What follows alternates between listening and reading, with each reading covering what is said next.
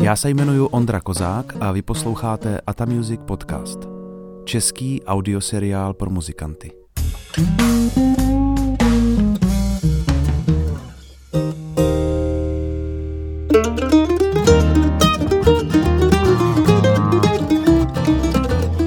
Vítám vás u 14. dílu podcastu.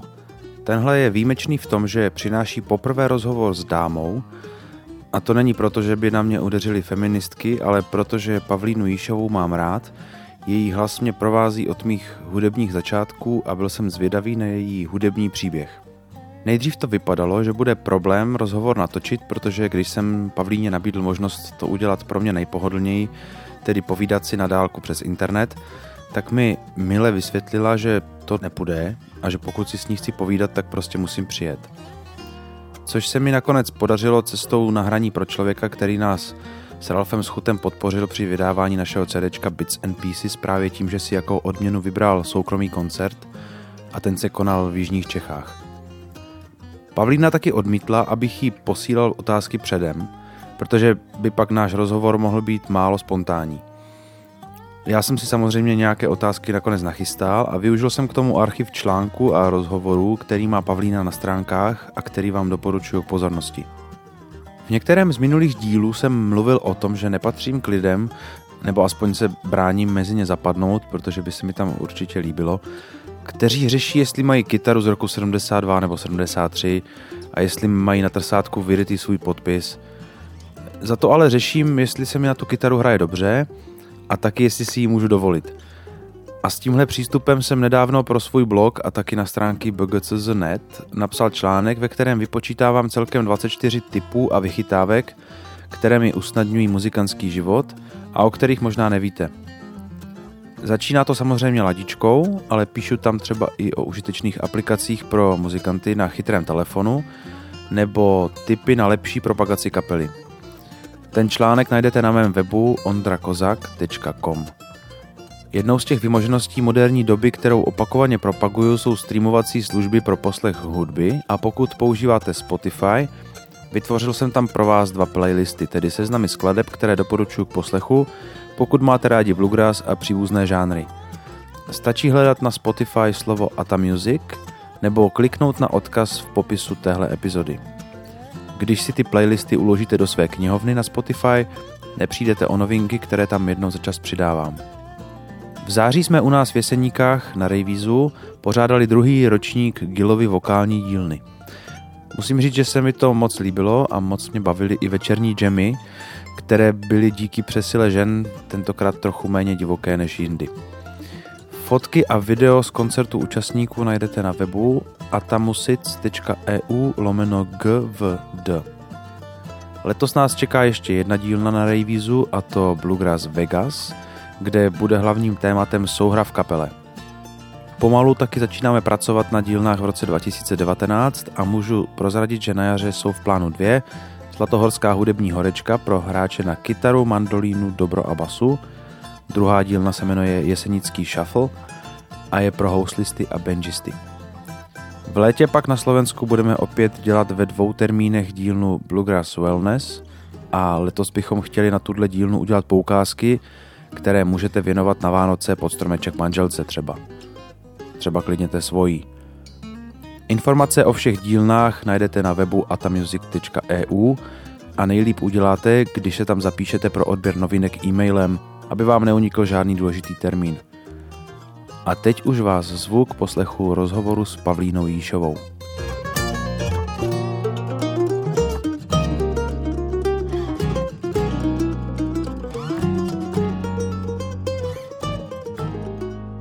První dáma, kterou jsem zlákal pro tenhle podcast, je rovnou královna českého folku Pavlína Jíšová, která mě přivítala u sebe na zahradě. Ahoj Pavlíno. No ahoj Ondro, člověče, říkáš to krásně, ta první dáma, ale víš co, ono to je takový zavádějící. Já si nemyslím, že jsem první dáma českého folku. Já myslím, že tou dámou byla Zuzka Navarová, která si odnesla poslední zlatý klíč z ankety časopisu Folk a Country a já se celý život cítím být pěšákem českého folku, protože si myslím, že v životě je důležitý pořád někam mířit a směřovat a ne stát na Vavřínech. Takže jsem pěšákem českého folku a jestli o mě někdo prohlásí, že jsem byla královnou českého folku až po smrti, to už mi bude jedno.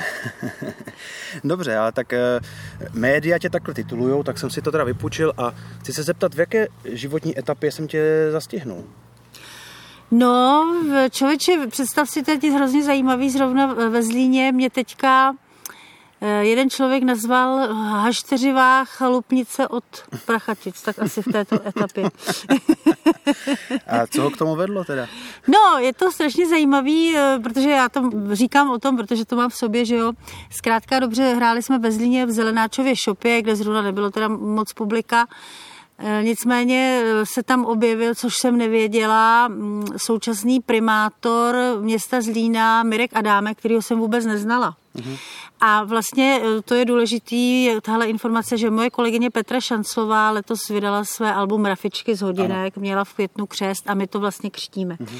A můj takový dobrovolný úkol radostný je, že vždycky objevím nějakého kmotra, který to album pokřtí, protože samozřejmě, když se to pokřtí, lépe se to prodává, to cerečko. Tak e, máme to vždycky tak, že hrajeme dohromady, pak zahraju, zahraju třeba něco já sama a pak jde na řadu Šany se svou jednou písní, druhou písní a pak buď přijde kmotr, nebo to pokřtím já. No a právě v té šopě jsem během té první šaniny písně šla k Martinovi, který tam pořádá vlastně ty akce, že jo. Říká se mi Čurda, což muzikanti dobře vědí.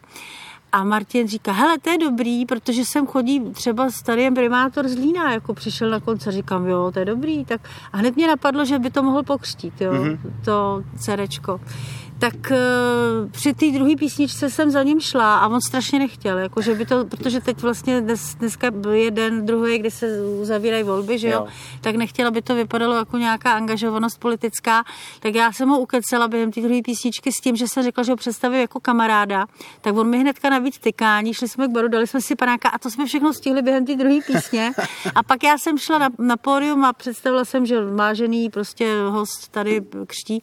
No a potom ten známý člověk, jeden můj kamarád, prostě opravdu letitej fanoušek ze Zlína, Eh, se jako odebral pryč a já jsem se jako dívala, co se děje.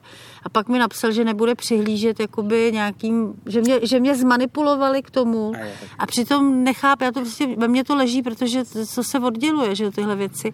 A on tam ani nechtěl, ten primátor, ale tak, eh, tak proto říkám, že současná moje etapa, před to rozdechávám. No a pak jsme si vyměnili ještě pár mailů a on prostě mě natchnul z toho, že, že mě tam překecel a takové věci. Je to nepříjemné, já vlastně nikdy jsem se politikou nez nezabý, nezabývala, ale myslela jsem si, že ten eh, primátor města je prostě důstojný kmotr pro Šanino Cerečko a v tu chvíli jsem neřešila, eh, jestli tam udělal nějaký problém v městě Zlíně nebo naopak. Jo.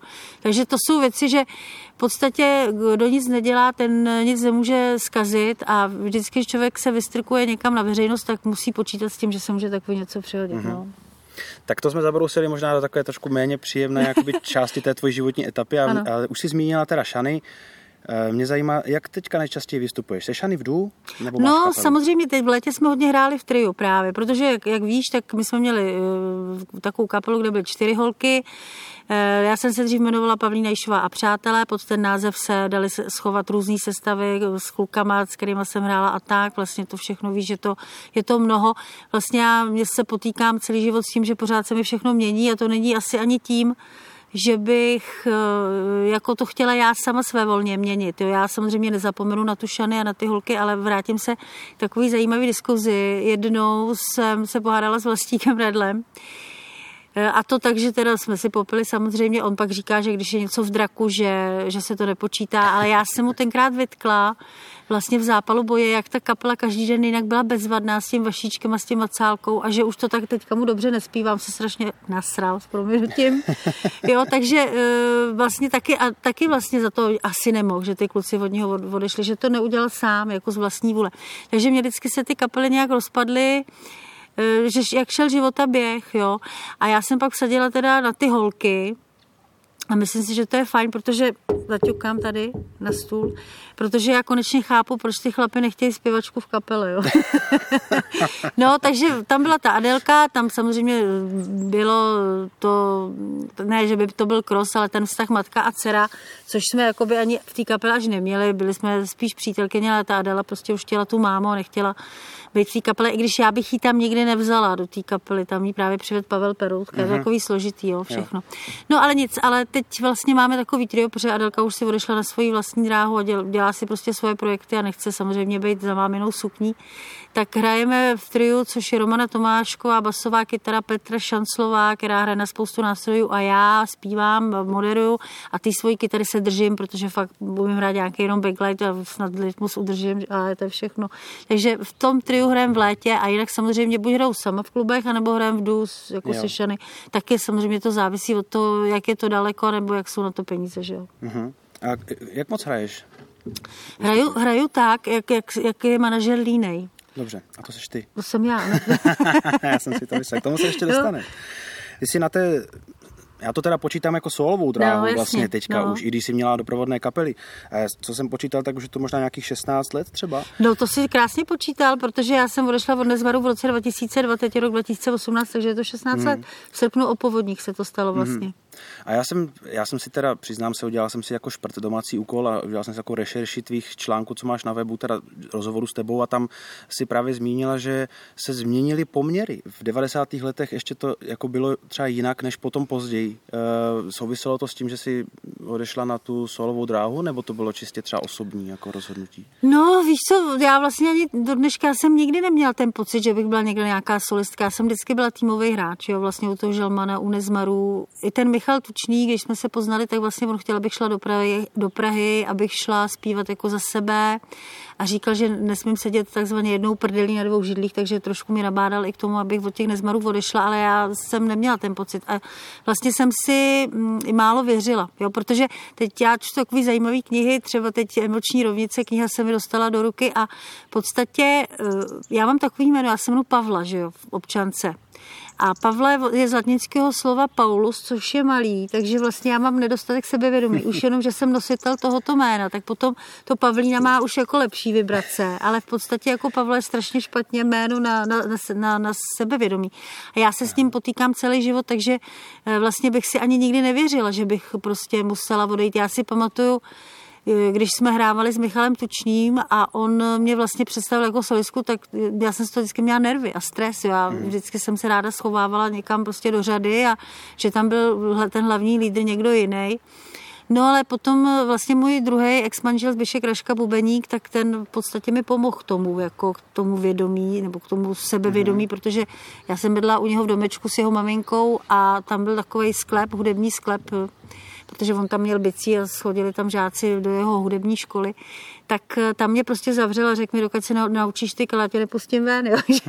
ten trochu jako mi dával tuhle tu víru a eh, vlastně já už jsem si i vedle těch nezmarů začala dělat takový svoje solový studiový, pro, studiový projekty a dá se říct, že je to vlastně daný tím, že jsem ta autorka, jo. protože kdybych byla jenom zpěvačka, tak mě ve snu nenapadne nikam odcházet. Mm-hmm. Ale jakmile člověk je autor, tak v podstatě ty věci chce hrát a my se tam nevešli. Mě prostě je pravda, že dneska už by mě nebavilo někde stát v kapele, zaspívat několik vokálů, pak vlastně pár písní a, a nic, ale zase na druhou stranu, teď jsem byla na koncertu Spiritual Quintetu, právě tady kousek od nás je Sedlec, což je uh, taková obec, kde je kostel, který má 150 let letos a oni tam pozvali Spiritual Quintet a to mě teda nadchlo naprosto, že jsem zjistila, že mi to vlastně chybí. Já si myslím, že v životě má být člověk nasměrovaný tak, aby měl od všeho trošku, aby tam byla ta rovnováha, jo, ale zase fakt, že když něco chceš dokázat, tak musíš něco opustit, jo, ono je to takový složitý. No ale při této příležitosti, milí kolegové hudebníci, bych ráda pochválila Páju Peroutku, o kterém víme, že je skvělý kontrabasista, ale on se strašně zlepšil ve zpěvu. Teda ano. to jsem zírala, prostě jsem ho úplně sežrala s chlupama. Mm. Jako. No takže snad jsem, snad jsem řekla všechno, nebo jsem něco zase zakecala? Ne, ne, ne, mě zajímá, jak jsi narazila na to, že, že máš jako malé sebevědomí jako vlastně od narození, od té doby, co ti dali to jméno, a, ale, ale já mám pocit, že všechno se dá naučit a možná tou praxí na té solové dráze, i když to tak mm. asi nerada nazýváš, Otrkala ses natolik, že dneska už to neřešíš, nebo máš trému? Ne, už nemám trému a vlastně s postupujícím věkem se dá říct, že tréma je jenom pocit odpovědnosti. Jo, tady jde o to, že, že jsem někdy, třeba jsem unavená, že někam jedem a já vlastně vím, co mě stálo se ten koncert zorganizovat, přesvědčit toho pořadatele, aby nás vzal, pak z něho ty peníze dostat nebo si říct o ty peníze, které chceme a vlastně pak tam jedeš a dneska mi na té muzice nejvíc vadí ta doprava, jo, to hmm. cestování. Hmm. To je prostě fakt, jsi jednou nohou v hrobě, protože nevíš, co hmm. se kde ti stane. Takže já potom kolikrát někam přijedu, já tam bych si nejradši sedla do první řady a řekla bych, holky, tak hrajte, já se vás poslechnu. Jako, že, že tě to uondá, to okolo toho tě uondá, jo. Protože vlastně jsem zpěvačka, jsem teda kytaristka, přes se šetří lidi, že jo. Jsem autorka, i když jdou taky písně od jiných lidí. Pak jsem teda šofér, jsem manažer, úředník, že jo. A to bych měla být ještě, ta, protože já strašně nerada lezu na pódium z toho, protože za jsem přibrala, to člověk se necítí dobře, to už jde s tím věkem. A za druhý teda fakt nikdy jsem nebyla člověk na ty hadry, jo, na to líčení. Mě to prostě, když vidíš, já chodím zásadně bez šperku, bez těchto věcí, mě to mm. prostě, to není moje přirozenost, jo, mm. se mhm. stylizovat tady do toho, do té umělky, která je namalovaná, teď má ty podpatečky, takový. Já jsem vlastně, vlastně obyčejná holka a jak teď jsem tady na té všech jsem zjistila, že mi to je hrozně dobře mezi těma lidma, protože fakt můžu jít v teplákách do hospody. A prostě já se snažím se dívat na toho člověka jako zevnitř. Jo? A vím, že ty hadry fakt jako mě nějak netankují, i když samozřejmě je důležitý se někdy oblíct, protože jak zpívá pan Verich, šaty dělají člověka. Mm-hmm. Že? No. no. a já myslím, že by si asi možná i svoje jako skální fanoušky zklamala, kdyby se stylizovala do nějaké panenky, ne? No určitě by mi to nevěřili, no. Prostě no. já jsem džíny triko, no. To tak a bude to tak vždycky, no. Zuzana vlastně Michnová je to tež, jo, to mě baví, no. Ty jsi byla v minulých letech byla si u nějakého labelu nebo u vydavatelství, měla si manažera. Dneska už teda, a mám pocit, že to je i trend ve světě, že, spoust, že prostě frčí to indie, že spousta lidí přechází opravdu, jako že si dělá všechno kolem té muziky sama. Mm-hmm, sam, sami si to dělají. Mm-hmm. Uh, ty se k tomu rozhodla proč? Bylo to jako z praktických důvodů, anebo ti to nevyhovovalo? Ten systém? no, je to úplně jednoduchý, protože vlastně v době, kdy všichni byli u těch vydavatelství, tak se strašně prodávalo cereček a nebyly vypalovačky, že jo. Prostě uh, už byly dávno vymyšlený, ale prostě ty vydavatelství pozdrželi. Jako dneska určitě už bychom dávno mohli jezdit na, na elektriku a zavřít všechny plyny, ropy a já, nebo plyny, ropy a benzíny, že jo. Takovéhle věci, ale uh, takže to je pozdržený a v té době, já si tenkrát pamatuju, že vlastně monitor, tam jsem dělala tu první desku, Ono to je zajímavý, protože e, vlastně nejdřív jsem natočila desku s trávou, ale ta se pozdržela ve vydání, takže byť jsem natočila desku Pavlína Jíšova a víkend někdo jiný, než jsem já jako druhou v pořadí, tak mm-hmm. vyšla jako první. Jo. A vyšla právě u monitoru přes takovou kancelář, to vždycky se udělal nějaká vodnož jako Reflex Record a Jirka Černý tam e, vlastně dělal pořadí těch písní, náš slovutný kritik, že jo. Mm-hmm. A tam vlastně on si nás, Vladimír Kočendl si nás krásně přebyl chytrý, zavázal k tomu, aby jsme nemuseli nic a vlastně on udělá všechno.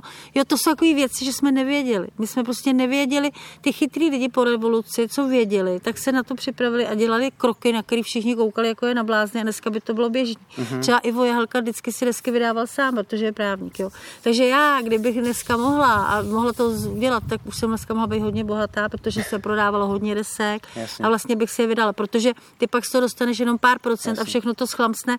Takže dneska je samozřejmě lepší, když si to vydá ten muzikant sám, protože desky se prodávají hlavně po koncertech a je jasný, že on si to prostě vydá, mm, vylisuje si to, ví, kam má proto jít a pak už se o ten zisk fakt dělí jenom ta kapela, ty muzikanti. Mm, no. Jasně, jasně. A ty teda děláš když to tak řeknu škaredě, marketing a děláš i t, tu propagaci a tyhle věci a pak děláš tu muziku a snažíš se to nějak skloubit. Jak to balancuješ? Jak mezi tím balancuješ? Jak moc je pro tebe otravný to zhánění těch hraní? A uh, bereš už potom to hraní, jakože vlastně na to se nejvíc těšíš, nebo už jsi taky na to zvykla? No, tak samozřejmě, že to je otravný, ale jako někoho přesvědčovat, e, třeba někam zavolám a tam se ozve dobrý den a tak jo, a vy jste divadlo, prostě ty lidi neví, jako, oni prostě tam jsou, tam se vyměnili Jasně. úplně lidi, oni neví, že byl nějaký folk, mladí lidi to neví. Samozřejmě chyba je ta, že se to nehraje prostě v rádích. Ta muzika se nehraje v českých rádích. Já strašně zazdívám, jako nevím, kdo to vymyslel, ale když se podíváme do Itálie, do Francie, tam je mnohem víc víc původních věcí v tom jazyce národním a tady ne. To je, to je jakoby velikánská chyba. Jo.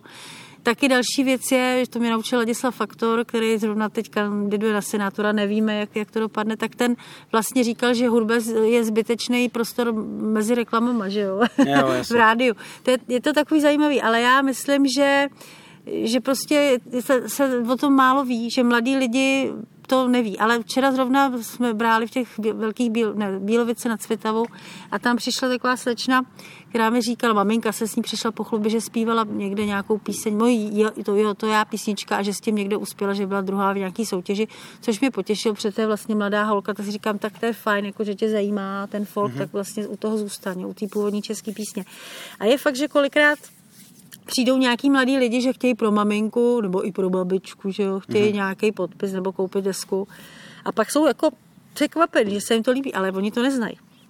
Takže je pravda, že vlastně by bylo úplně nejdůležitější říct, eh, když se řekne Karel Gott, tak všichni ví, kdo to je. Takže když se řekne Jíšova, tak by všichni měli vědět, že to je nějaká zpěvačka, co hraje na kytaru. Ale to lidi neví samozřejmě. Já myslím, že to Ale jo, tak ví, neví to každý. To vůbec, to vůbec neví každý.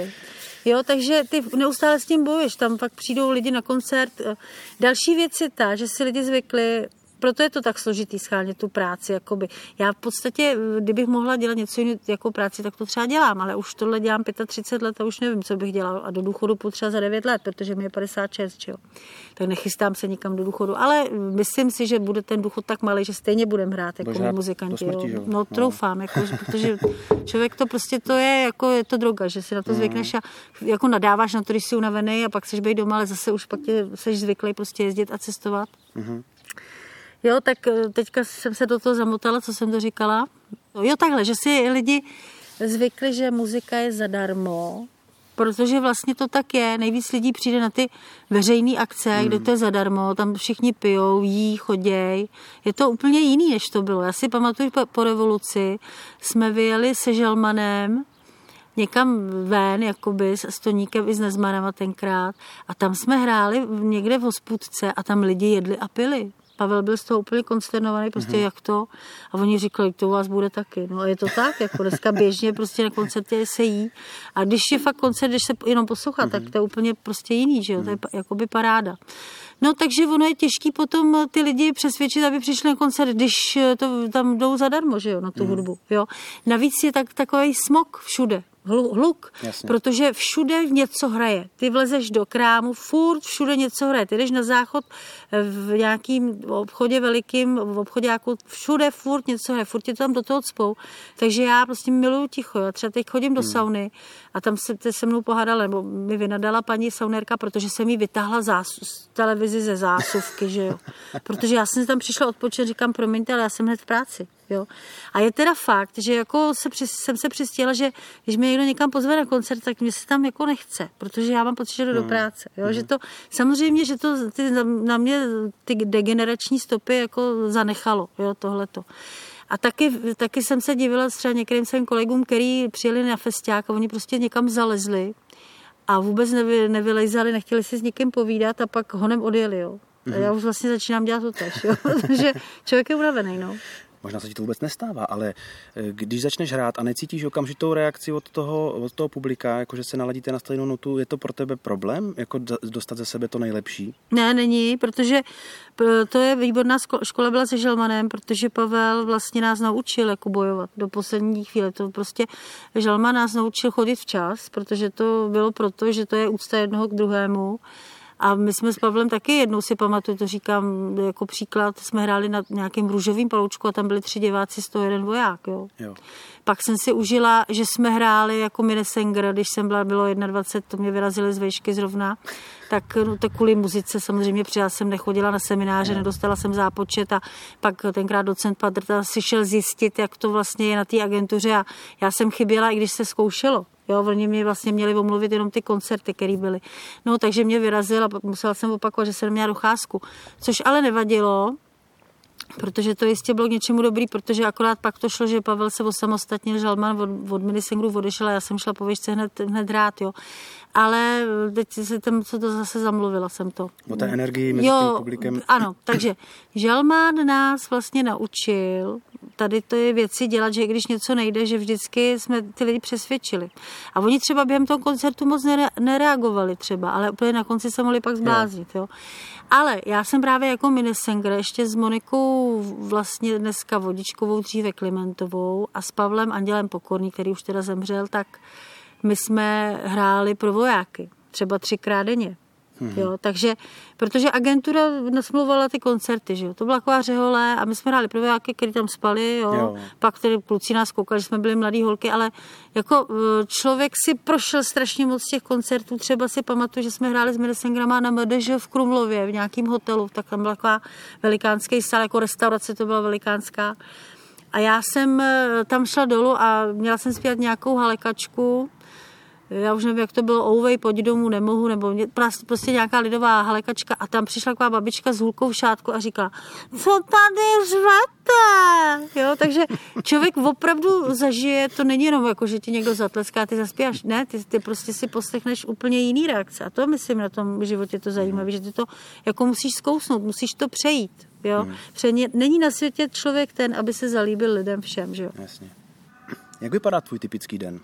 Je, můj je něco takového den, vůbec? Máš typický den? Jo, já můj typický den je, že pokud to jde, tak spím tak dlouho, jak chci. Mm-hmm. to je důležitý i na hlasivky si mm-hmm. myslím. No, pak samozřejmě se třeba vstanu do se podívat, někam do se projít, pak samozřejmě si zapnu počítač, podívám se, co tam je a, a musím vyřídit nějaký maily, protože jsem hlavně ten úředník, že jo. Mm-hmm.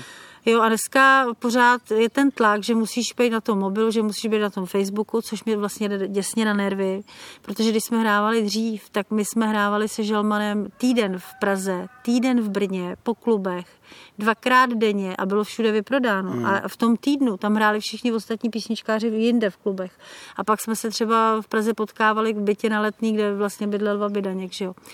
Takže to, to jsou jako věci, že dneska musíš jako makat víc, musíš prostě pořád myslet na tu reklamu, aby se o tobě věděl. A to mě vlastně obtěžuje. Já jsem to měla hrozně jednoduchý, já jsem šla hrát, protože to všichni chtěli a všude bylo vyprodáno. A dneska musíš hrát, protože vlastně nic jiného neděláš, děláš to leta, děláš to leta, děláš to proto, aby se uživil. A to je ten rozdíl. Jako, mm-hmm. jo. Mm-hmm. Tak dobře, tak část toho dne teda strávíš tady tohle s tou agendou, mm.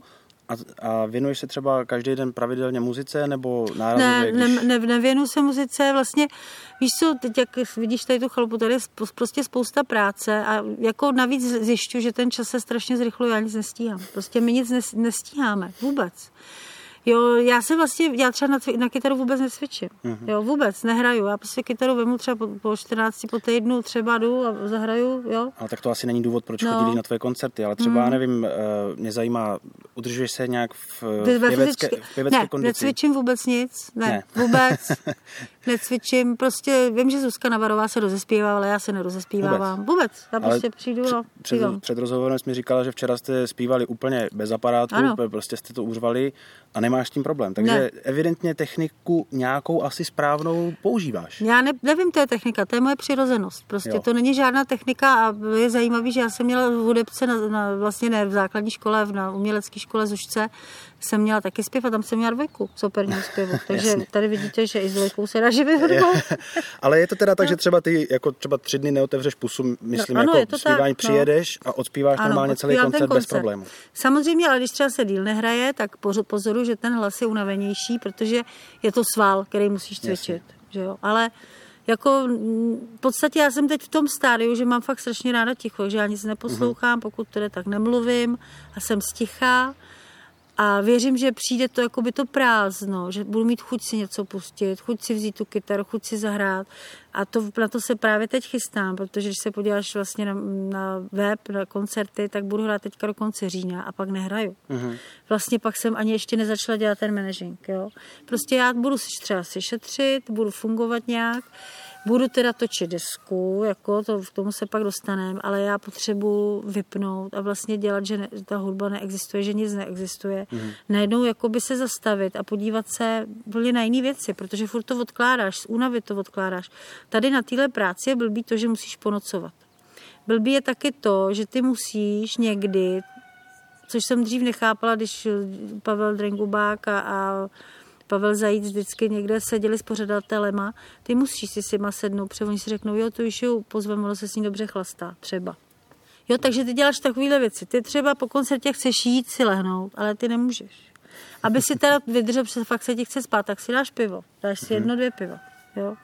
Pak zase čumíš v noci. Je to, je to, každá práce má svoje. A já vždycky, když jedu, třeba zrovna včera, fakt to bylo docela těžký, jsem měla dlouhý přejezd, mm Přes jsem jela, za jeden den jsem jela z Kroměříže, přes Kobeřice u Brna, pak do těch Bílovic Jo. na, nad Svitavou, pak zase zpátky do Kobeřic a pak jsem až k Prachaticům. Takže to byla fakt jako kláda.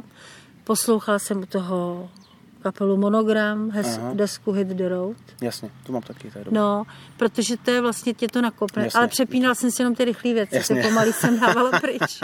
Pro, jo, protože aby, aby tě to jako udržovalo, tak to jsem jako, to bylo fajn, no. Ale jinak jako se snažím mít to ticho. Takže já teď vlastně jsem před takovou etapou, že budu mít to ticho a prostě budu jenom sedět a čumět, zírat a přemýšlet mm-hmm. o nesmrtelnosti chrousta. Určitě. Přece eh, lidé na východě o nás říkají, že my na západě jsme strašně líní mentálně líní, protože my furt vytváříme nějakou činnost, místo, aby jsme se dokázali podívat do sebe, zastavit se, tak to chci teď umět, jako sama ze sebou výjít a podívat se dovnitř. Hmm, tak to je, to je dobrý plán, to zkusím taky.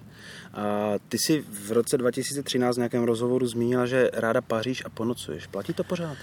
No samozřejmě, že jo, platí to pořád, ale vlastně mě na tom ponocování baví ty lidi, jako ta, ta legrace, ale už mě nebaví to, jak se pak dostanu domů a tak, takže já jsem tady ráda, na té vsi vlastně mě baví do té hospody, mezi ty obyčejní lidi a jak vidíš, že si tam hospoda je 100 metrů od nás, tak to mě baví. Potom, že Jasně. se fakt probudím doma a že, že nejsem někde na hotelu a já si to už teď ani nemůžu dovolit. V roce 13 třeba eh, jsem, eh, já nevím, to už jsem jako hodně řídila, to je pravda, v roce 13 už jsem hodně řídila já.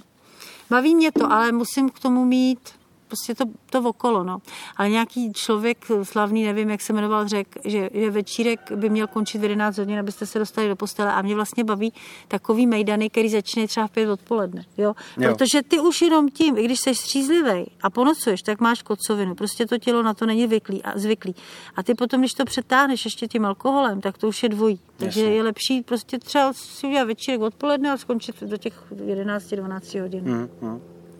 Já bych se teďka chtěl zeptat na tvůj pohled na místní jako jeho českou vlastně hudební komunitu. Já jsem eh, v těch rozhovorech, co jsem s tebou četl, tak si tam zmiňovala nějakého Petra Hensela, který je vlastně před, jakoby představil bluegrass nebo tě uvedl do bluegrassu a mně ta jeho česká scéna přijde jakoby hrozně jako unikátní. Tady jsou takové fakt zajímavé kapely hrající takový, když se bavíme o, té, o tom bluegrassu, tak je takovou směs vlastně hodně český texty a je to hodně třeba i posunuté do folku. Byli třeba tady nějaký nestoři nebo mentoři, který by si mohla zmínit, o kterých se třeba ani moc neví a který třeba tebe ovlivnili? No tak eh, takhle, já jsem jako malá holka chodila do Českého rozhlasu Český Budějovice nahrávat dětský rozhlasové hry. My jsme, já jsem byla členkou dětského dramatického rozhlasového souboru a tam vlastně činoherní studio, kam jsme chodili, bylo naproti hudebnínu a tam chodili ty minesengři právě. Mm-hmm. Takže pro mě to byly ty minesengři, to první, jo, že prostě hráli na kytaru, zpívali ty písničky. Potom já vůbec mám specifický to, že moje mamka je 87 let je aktivní folkloristka, takže já jsem od mala měla ty kroje a tam jsem pižlala ty kontry, tu přiznávku na housle a zpívala jsem tam, tancovala, takže ta, ta muzika je mnou protchnutá už od mládí, jo. Takže a potom, potom vlastně na, na výšce vždycky mě ta muzika nějak táhla a bylo to úplně jedno, co to bylo. Jestli to byl pěvecký sbor nebo tanečňák, nebo ten folklor, nebo prostě nějaký big beatek jsem zkoušela, to, to jsem se pak brzo vykašlala, protože bych přišla o hlas, na to fakt nemám jakoby fondy hlasový. Mm-hmm. A je fakt, že potom eh, mě přišel teda ten Petr Henzel, což byl kluk, který se učil u mýho otčíma, to byl manžel, nebo je manžel mojí maminky druhý. Tak on hrál divadlo na kontrabas a tady toho kluka učil na kontrabas. A právě ten Petr Henzel byl stěžejní v tom, že mi ukázal, že existuje nějaký bluegrass. Pak jsme vymysleli muziku bez hudebníka, tam jsem hrála na housle, který jsem včas zahodila a začala jsem jako zpívat. Z toho pak vznikly semtamáci, no a pak už byly ty porty a pak už se člověk potkával se všema těma muzikantama. Hlavně byl o to zájem, všichni tam chodili, co ono vlastně nic nebylo. Uvědom si, že nebyl YouTube, nebyl, nebyl internet vůbec. Jo, to prostě ty lidi dneska se nescházejí, oni prostě si sedějí v hospodě a všichni do toho ťukají. Mně se líbil někde nápis, Wi-Fi nemáme, zkuste se bavit mezi sebou. To je jako to v podstatě to odličtění, jo, to odosobnění, prostě paráda je, když ty lidi fakt jdou a jsou spolu a nemusí, nepotřebují k tomu žádný ty věci. Samozřejmě, že to je fajn, ale my se na tom stáváme závislí na těchto mm. těch věcech. Jo.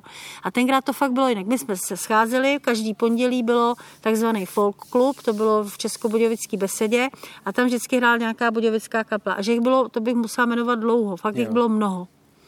A tam se scházely i ty ostatní kapely. Prostě všichni pravidelně chodili do toho folklubu. Chodili podpořit ty... Ano, tam prostě bylo narváno a každý tam něco hrál. To byla skvělá doba. To já jsem byla právě na výšce a tam právě chodil i ten želman. To byly které roky tak zhruba? Počkej, tak mě ty 56 na výšce jsem byla, eh, to je 30 let, no 35 let, 34, Takže 80. 35, roky. no 80. roky, no, 82, 83, 84. Takže tam jsme se jako scházeli a tam nás právě Žalman oslovil mě a Tondu, že by nás chtěl do toho svého spolu, že jo. Protože nás pozoroval Tondu u Nezmaru a mě u těch semtamáků, jo. A tam vlastně ten Žalman mě oslovil proto, že tam přišla nabídka k původní české písni, kterou Ano. ještě nikdo nedělal. Když to u semtamáků se dějí převzatý věci. Jo, takže tam, tam bylo to. A v podstatě od toho Pavla potom eh, jsme začali si psát, nebo já jsem si začala psát ty věci. Já už jsem si psala třeba jako big beatový texty, ale nikdy jsem si jako nevěřila, že bych to musela zrovna zpívat, jo. Ale pak prostě, já si myslím, že na pódium patří ten, kdo si to umí zahrát a zaspívat. Mhm. Jo, a potom ten, kdo jako si to neumí napsat a zaspívat, tak taky patří na pódium, ale už ne jako na profi scénu. Mhm. Víš co, dneska je to hrozný v tom, že, a to nejsem jako zastánce minulého režimu, ale ten režim měl jednu dobrou věc, že byla trošku ta cenzura. Byla moc, ale trochu byla, protože se děje takzvané přehrávky a tam na to pódium nemohl každý. Ten každý musel něco umět, aby tam mohl vylézt. Jo. A dneska v podstatě všichni hrajou všechno a každý si prostě rozhodne, já budu hrát a nemá na to žádný papír a hraje. A já tohle to samozřejmě eh, je dobrý, že třeba televize Šlágr, by si našla svoje publikum, ty babičky, dědečky a tohle, ale tam vlastně, co vidíš na tom šlágru, tak to není realita, že jo. Tam prostě oni tam stojí u nějaký tí samorajky, se tam klátí a nenahráli to, jo. A proto já strašně miluji ty, ty koncerty, kde jako jsme fakt jenom s tou šany bez, bez aparatury, jo. Je fakt, že třeba ona hraje taky někdy na elektriku, veme si tam kombo, ale zpíváme prostě bez mikrofonu, jsme v tom malém sále, já si můžu popojit, nejsem vázaná, že musím Jo. stabilně stát u toho mikráku a říkám těm lidem, hele, tohle je pravda, my vám nelžeme, my tady prostě nespíváme na playback, my vám tady zpíváme, jak opravdu zpíváme, není to ničím překlášení žádnými A vaše efektama. vlastní písničky. Tak, a jsou to naše vlastní věci, no. To mě zaujalo, někde si řekla, že aby ta píseň byla uvěřitelná, tak, tak to musíš prožít, ten zážitek, No. po kterém píšeš. To je jako dobrá zpráva pro některý a pro ty, co mají třeba šťastný život eh, v nějakých třeba zaběhnutých kolejích, bez nějakých velkých výkyvů a trablí, znamená to, že nemůžou nikdy napsat dobrou píseň? Ne, to rozhodně ne. Můžeš určitě napsat dobrou píseň i v tom šťastném stavu. Ale já jsem teďka ještě pokročila v dál v tom, že ono totiž je veliká zodpovědnost za to, co zpíváš, jo. Protože podstatě teď eh, běží ta teorie a věříme tomu, že vlastně eh, prvotně ta síla myšlenky. To v podstatě mě řekl i Karel Gott, s kterým jsem měla to čest sedět vlastně v šatně v divadla, ABC, když měl ještě koncert Pavel Bobek eh, ke svým 75 nám, tak jsme byli chvilku sama a sami a on mi řekl, že věří v sílu myšlenky.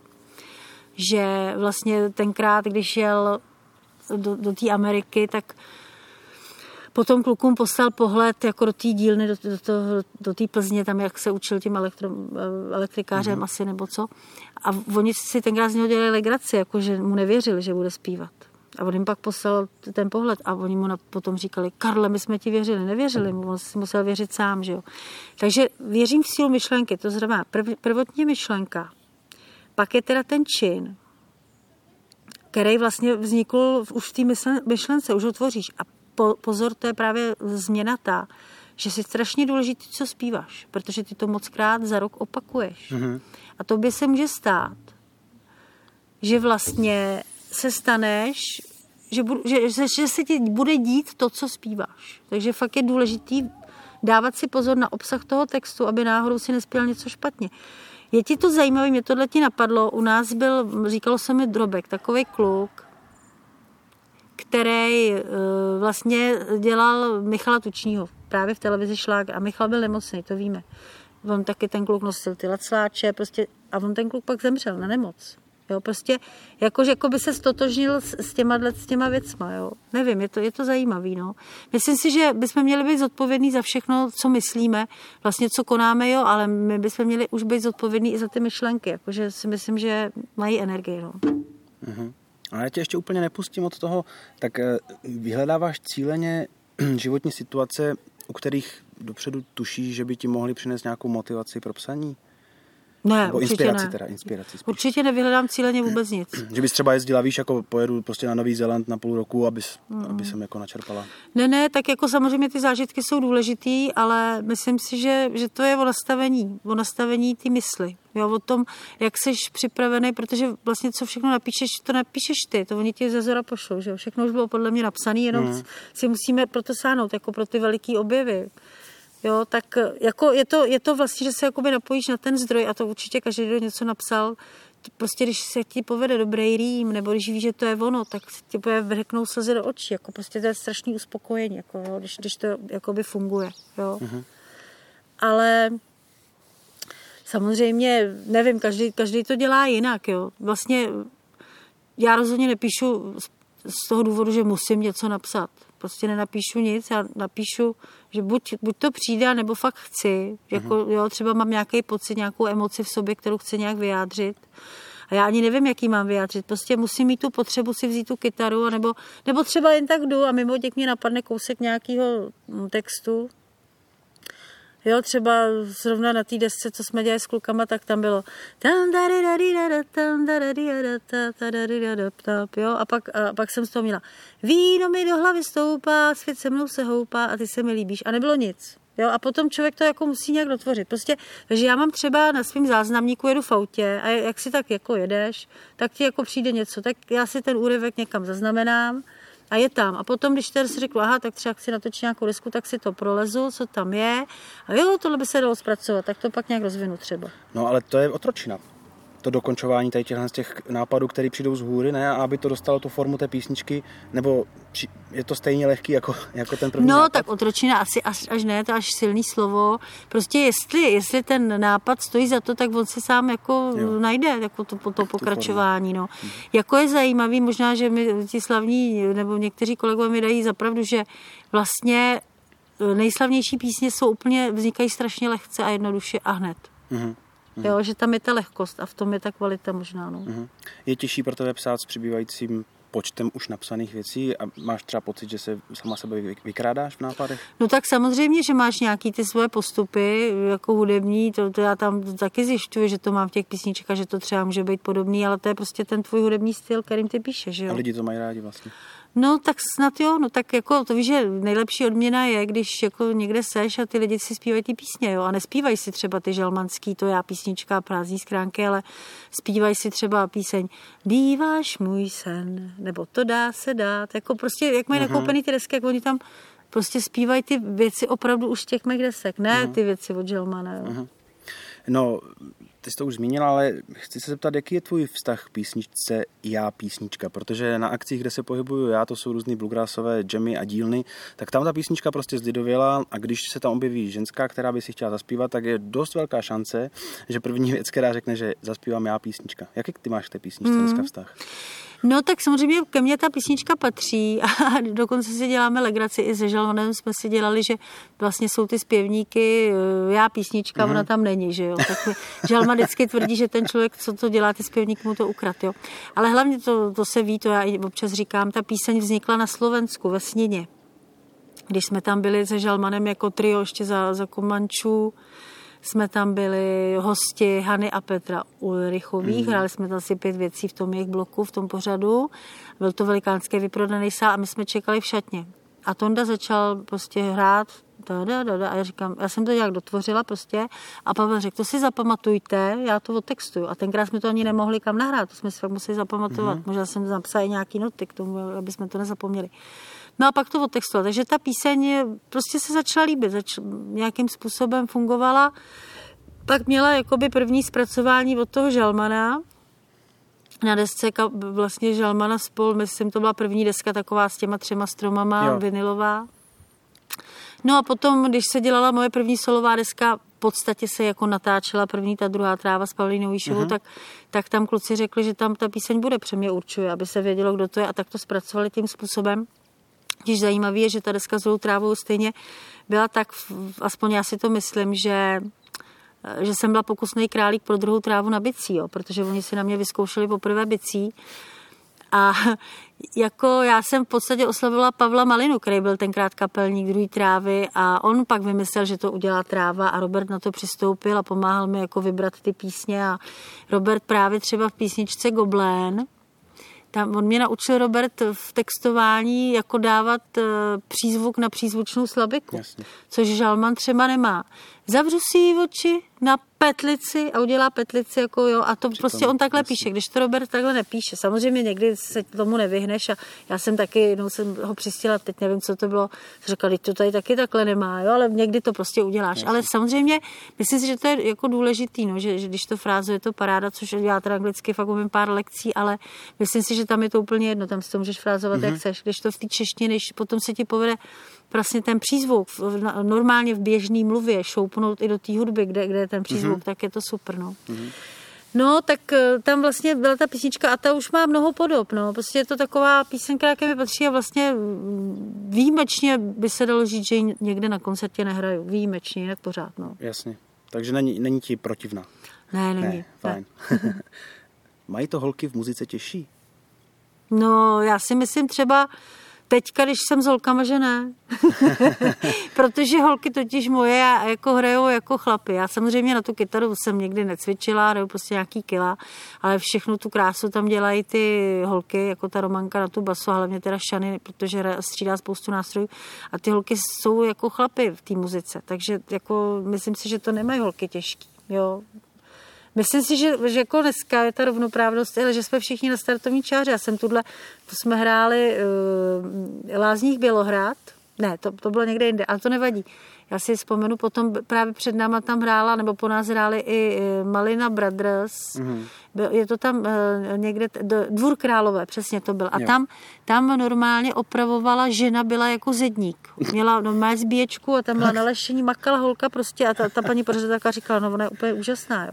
Takže myslím, že dneska je to nastavený tak, že vlastně každý máme stejné ty možnosti. Eh, rozdíl je v tom, že já když jsem byla tenkrát u Semtamáku, tak nás bylo, což jich je nadále, protože se tím neživí, že jo, sedm v kapele a mě říkali, ty na nic nehrajte, jenom zpívej.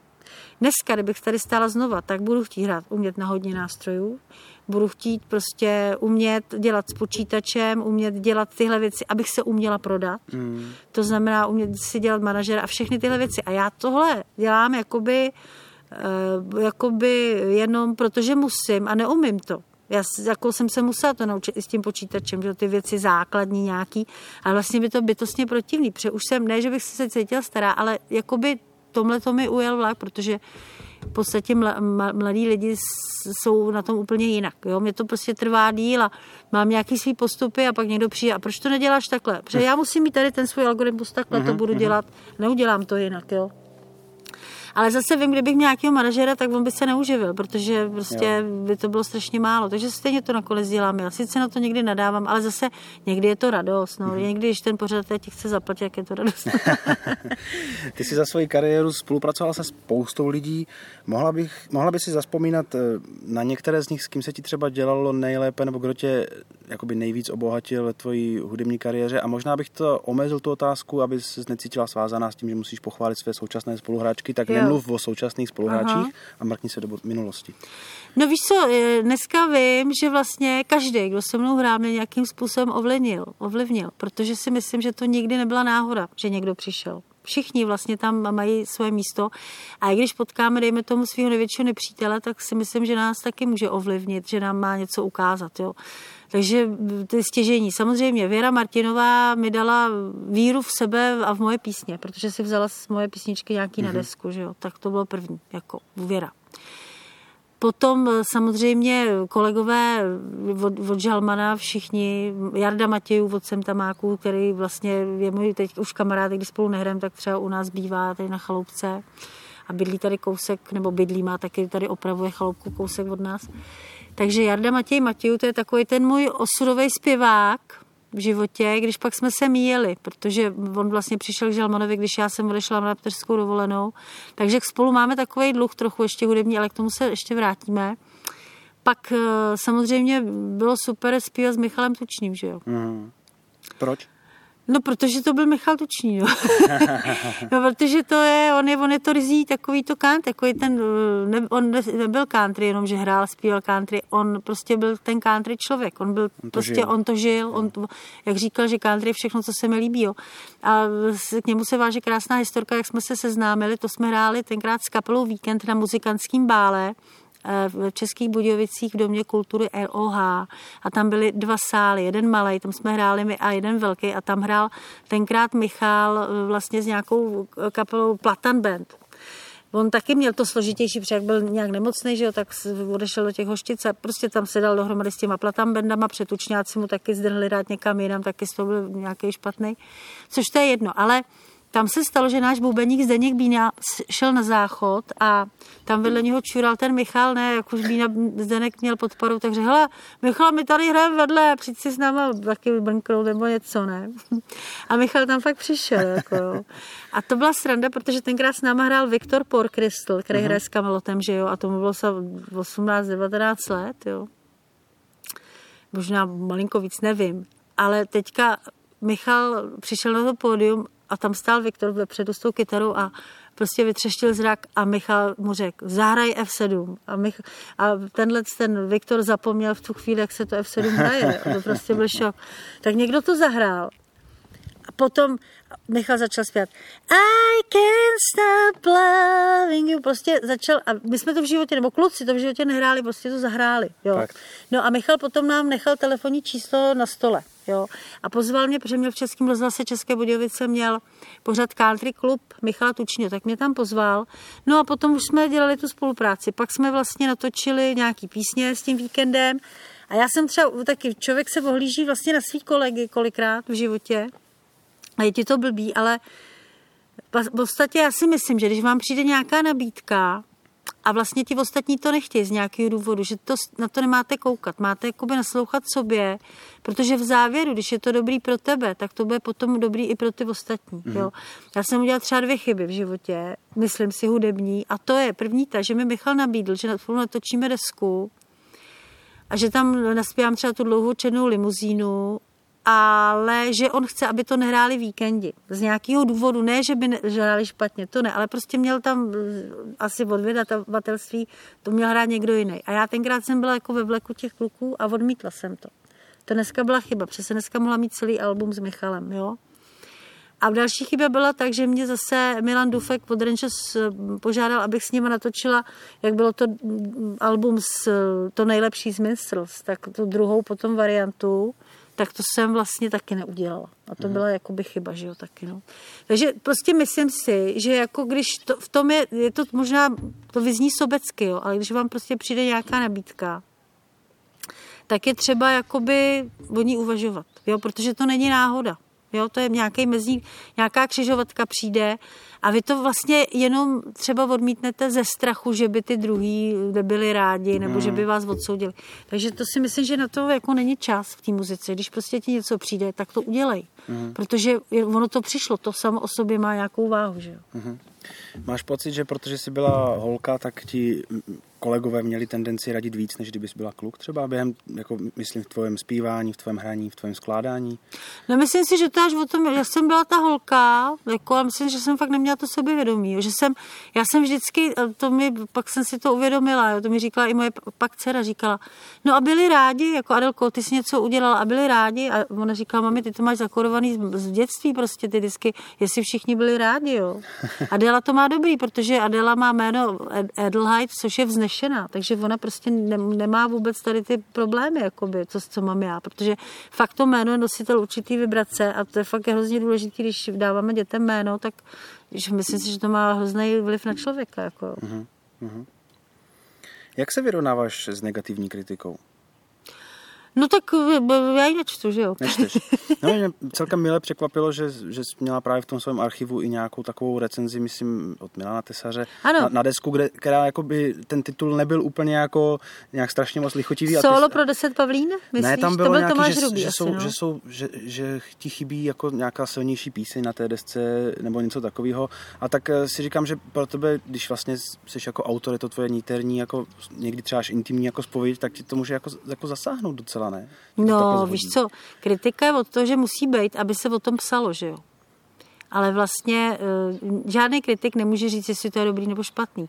To ukáže až čas. Jestli tu píseň budou lidi znát, budou si ji zpívat, a to myslím je účel písně, že to děláš pro lidi, tak ta píseň je dobrá. Hmm. Prostě to ukáže čas, jestli ty písničky bude někdo znát, až tady nebudu, že jo, a tak to mělo nějaký smysl.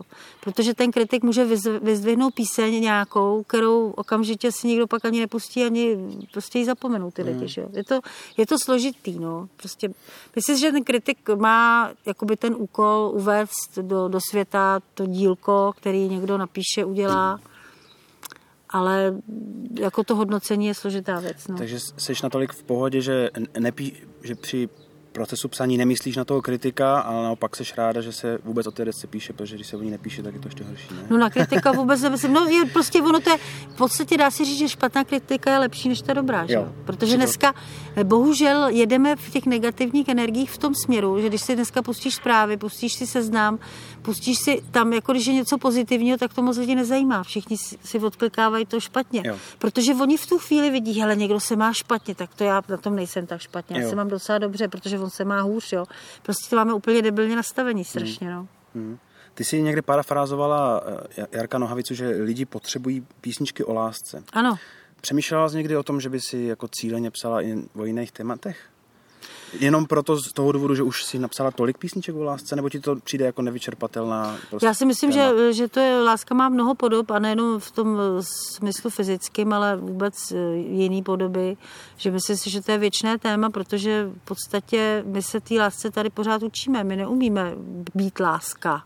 My neumíme milovat. My neumíme mít rádi ani sami sebe. A když nemáme rádi sami sebe, tak nemůžeme očekávat, že bude mít někdo nás rád. Že jo? Protože když se nemám rád, tak to vyzařuju a tím pádem ten druhý mě taky nebude mít rád. Jo? Myslím si, že to takhle funguje.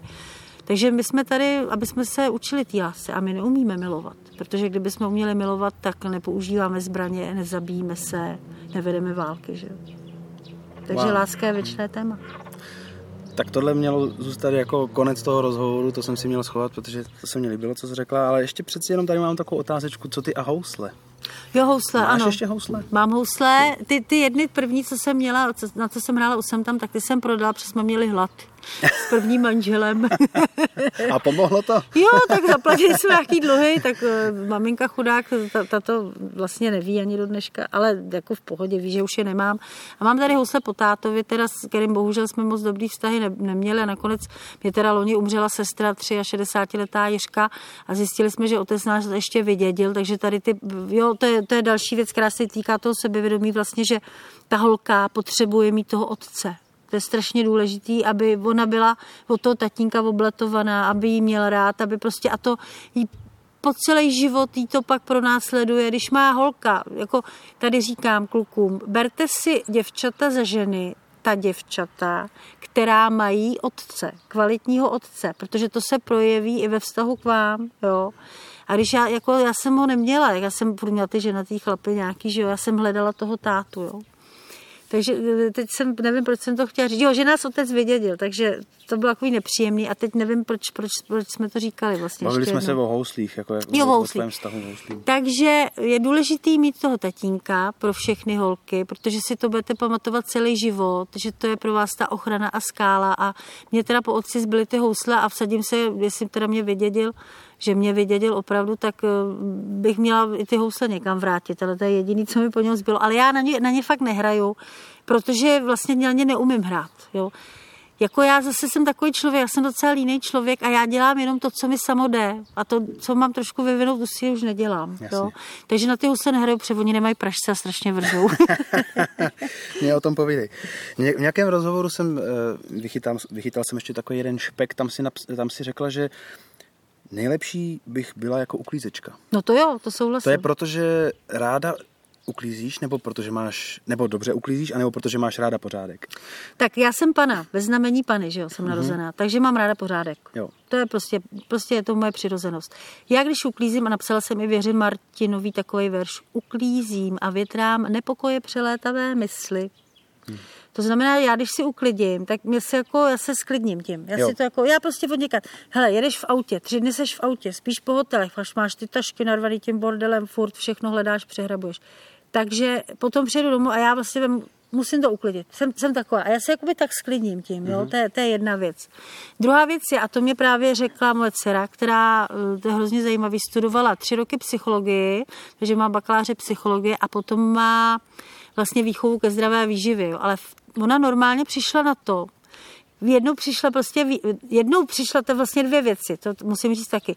Přišla a řekla, mami, to mi bylo 50. Ty už jsi stará. My už tady se učíme, že od 50 už jako stárneš, už jdeš do toho starého období a říkám děkuji. Pak přišla, aby to zachránilo. Mami, ono už se to posunulo, jo? což teda už nezachránilo. Ale, což je úžasný, já si pamatuju, fakt nekecám, jo? Jako malý dítě, já jsem měla takovou zvláštní zábavu. Představ si to, já jsem byla na pokoji na koberci, měla jsem takový malý košťátko a tím malým košťátkem jsem zametala prostě ten koberec, jo. Potom se nám fakt stalo, když jsme s Monikou Klimentovou jsme byli na podnájmu, což je ta zpěvačka o Minisengru, bydleli jsme kousek od masných krámů. To byla krásná doba, to na mě teda vyrazili z té vejšky a my jsme byli fakt jenom ty umělky, že jsme jezdili hrát pro ty vojáky a vůbec ty koncerty. Tak my jsme vždycky chodili do masných a my jsme neměli moc peněz a taky jsme eh, koberec neluxovali, ale zametali koštětem. A to je docela zajímavý, přesně vím, kde to bylo, kde jsme bydleli, to si pamatuju dodnes, už jsem se tam byla i podívat, je to tam jinak. Ale byl tam záchod, to aby lidi věděli, jak jsme žili. Byl tam záchod prostě venku, suchý záchod. A tam, když si vlezl do toho domu, protože to byl starý dům, tak první, kam si vlez, tak byla jakoby koupelna, kde byla vana. Tam byl takový kotel, takže když jsi si chtěl jako udělat teplou vodu, tak si musel zatopit v tom kotli a takhle ti vařící voda. Musel si zatopit prostě tou, tou, jo, v tom kotli horká voda byla. A jednou tam přišel Jarek Nohavice prostě, protože tenkrát probíhaly ty písničkaři, prostě u nás festival eh, v Jižních Čechách v Budějovicích, to vymyslel Žalman, právě tam pozval toho Jarka to ještě Jarek tak slavný nebyl. A Jarek nám udělal jednohubky, jakoby, a ty vypadaly, že to byl prostě chleba, jako velký nakrájený, ale byly to Jarkové jednohubky. Takže tam se taky děli jako mejdany, to bylo hrozně fajn. A tam se metala tím košťátkem, ale já pořád na to myslím, co mám říct hlavně, že Adelka, ona přišla vítězoslavně a řekla, mami, já už vím, proč uklízíš. Ty si totiž prožíváš to své anální, takzvaný anální období. Teď na mě koukáš, veď? Hmm. Protože jako malý dítě já jsem měla střevní katary. Mm-hmm. Já jsem prostě uh, pořád byla takzvaně posraná. Jako malý, já jsem se narodila dřív, v osmi měsíci, takže ne, nebyla, byla jsem strašně vošklivý jako miminko, že ani moje babička mě nechtěla hlídat. Takže tenkrát mamka musela, opravdu mamka musela jít jako ze školy, protože dřív se chodilo prostě třeba po dvou měsících už zase zpátky do práce chodily ty maminky, že jo, to nebylo. Takže s mojí segrou byla normálně, šla do práce, ale se mnou musela zůstat doma protože já jsem fakt byla problematický. Miminko teď říkala, jak mi dělala tu mrkev, pak já jsem zčervenala, abych neměla ty katary. A to je právě to anální období. Takže já si jako to mimino pamatuju, že jsem byla furt posraná. A od té doby jako jsem začala furt, to furt uklízím, protože potřebuješ tu čistotu. Takhle mi to Adela vysvětlila. A jestli to tak není, tak si jděte stěžovat jí. tak to je výborné. Chci se zeptat na tvoje současné ještě a, a střednědobé plány. Děláš ještě v rádiu pořady, co si dělá? Ano, ano, teďka vlastně Eh, je taková doba, že, že jsme vždycky v rádiu, já jsem byla v rádiu nejdřív eh, jako ta, to dítě, že jsem nahrávala ty dětské hry, pak jsem leta nebyla a vždycky jsem chtěla mít nějaký svůj pořad. A měl tam pořad Žalman, který se jmenoval To já písnička, já jsem nahrála k tomu znělku. A jednoho krásného dne se stalo, že teda Žalman mi řekl, že už tam nebude a nabídli to mě, tak jsem říkala, no to je blbý, já hraju s Pavlem Kapele, vy, vy, vlastně Pavla dáte pryč a mě, mě sem dáte a oni ne, jakože bez změna, to dobře, tak Žalman řekl, jo, jdi tam a dělej to. Tak to nazval někdo nějaký, tam místní člověk to nazval, že se to jmenuje folková jížka. Pak mm-hmm. zase přišel jiný dramaturg a řekl, že ta folková jížka nebude, tak já jsem řekla, dobrý, tak to dělat nebudu. A on mi myslel, ne, my nechceme, abyste odcházela, uděláme jako z něk, něco s někým, že byste dělala. Třeba se svojí dcerou tak jsme vymysleli písničkové rozhovory. A vždycky máme smlouvu externě na rok, takže máme i tento rok ještě smlouvu. Ale teď se stalo to, že Adelka zase zamotala ve svých věcech, rodinných věcech, což už se na Facebooku ví, zamotala se svým manželstvím a odkráčela někam úplně pryč, což vlastně, že už nebude tady v Budějovicích. Vlastně my jsme ty písničkové rozhovory dělali proto, že jsme spolu hráli v kapele. Uh-huh. Děláme i tento rok, i když spolu v kapele nehrajeme a je to už složitější se sejít, jo? A ona už bude od, od příští roku už bude úplně někde mimo, tady v Jižní Čechy, takže už jsem tam nahlásila, že tam nebudem v tom rádiu. Uh-huh. S tím, že jsem řekla, že si můžeme dát rok pauzu, a když pak budou chtít zase jenom mě, že tam ráda půjdu. Takže písničkový rozhovory nebudou od příštího roku, se, jako, možná bude nějaký jiný pořad, ale o tom nevím. Zatím mi nikdo nic řekl, ale myslím si, že bude fajn, že si rok pauzu dám, abych nemusela poslouchat někoho jiného, že si poslouchat to svoje. Jo. Jasně. Takže to je tohleto. No a pak samozřejmě se ptáš na ty plány, tak já mám napsanou celou desku s tím, že už jsme si slibovali kdysi dávno s Mírou Kuželkou, což je lídr vlastně kapely Petr Kalandra Memory Band, mm-hmm. kapela, tam on zpívá toho kalandru a kluci ho hrajou, takže mají v sobě ten marsiasovský nádech. Takže už mají natočený nějaký základy ve studiu v Mostě a tam já právě teď v listopadu budu a budu tam zpívat ty písně, takže příští rok vyjde ta deska. S tím, že samozřejmě nebudu členem této kapely, kluci si nadále budou hrát, co chtějí, ale občas třeba se někde potkáme s mojí kapelou a s nima zarem něco dohromady pokřtíme. Takže je to takový projekt. A když to tak veme, tak druhá tráva vlastně byla taky projekt, taky se to nikdy nehrálo. No a pak máme v plánu s holkama, že si natočíme nějaké věci potom, co nám zbylo různě z našich projektů Romče od Přeletek a Šanisty, její desky a co mám já ještě bokem, takže nějaký ty hudební plány jsou. I když je pravda, že ty desky se dneska vůbec neprodávají, takže můžeš vlastně být rád, že si seženeš nějaký sponzory na to studio, aby se to, ti to nějak zaplatilo. A vyplatí se vydat třeba tak tisíc, dva tisíce už je moc, jo. tak tisíc kusů, no, prostě. Mm-hmm. Ale jako je, je, to fajn to mít nahraný, no. Je pravda, že mě to baví jako pořád to nahrávání. Jsem dlouho ve studiu nebyla, těším se na to, protože si tam budu k sobě zpívat ty hlasy a to mě baví mm, prostě. Mm. Takže jsem, tak to se těšíme. Příští rok teda dva no. počiny od tebe vzejdou minimálně? Ne, já myslím, že jeden. Jeden, jeden. Je, to jsou ty kalandrovci a to na tom druhém pak začneme pracovat. Jo. Jo. Protože zase myslím, že to je moc, jako jasně, dvě desky v jeden rok. No. no ale čeká tě, říkala, čeká tě klidné rozjímavé období. Já ti to teda závidím. Ani, vidím, že ti tu ani neběhají nějací problémoví sousedí, ani malé děti, které by tě tě budili ráno, když mm. přijdeš po šňůře, takže já ti eh, moc přeju zdraví a síly, protože to ti nikdo samozřejmě nedá a všechno ostatní si myslím, že fanouškovská základna ti dát může. Já ti děkuji za pozvání a měj se pěkně.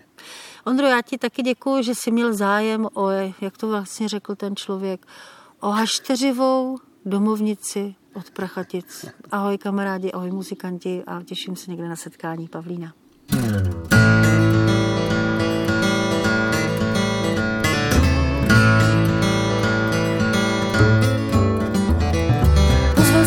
Večeři do svatýho Jána, že mám všeho nechat, abych viděla svět. Zvony zněly na neděli od božího rána, ticho v duši na retuši uvadlej květ.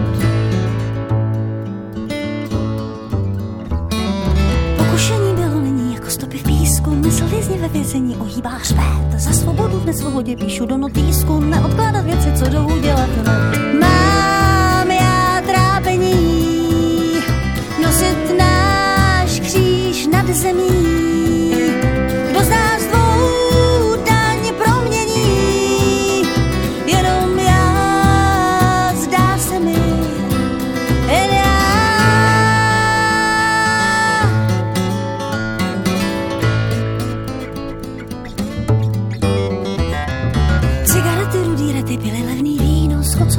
Jede raní vlak v pět. Bere sebou dluhy, co si nadělal s jinou, zmačkanýho, zničenýho vezatě zpět. Mám já trápení, nosit náš kříž nad zemí. Kdo z nás daň promění, jenom já, zdá se mi,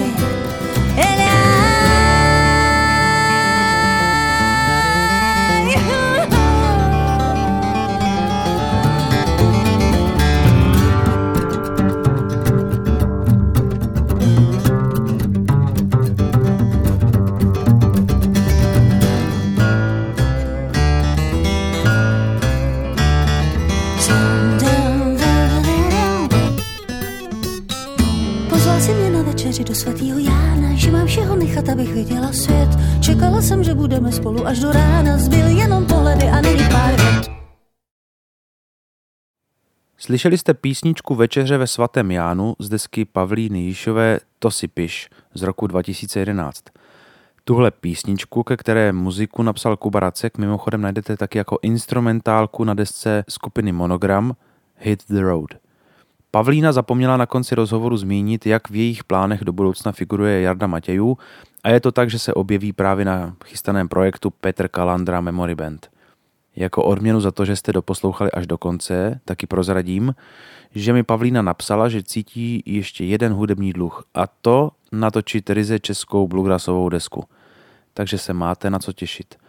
Já vám děkuji za pozornost. Pokud se vám tenhle díl líbil, tak ho sdílejte s přáteli nebo můžete přispět malým příspěvkem na jeho provoz. To vše nejlíp uděláte z webové stránky atamusic.eu lomeno podcast. U dalšího dílu se těší Ondra Kozák. thank you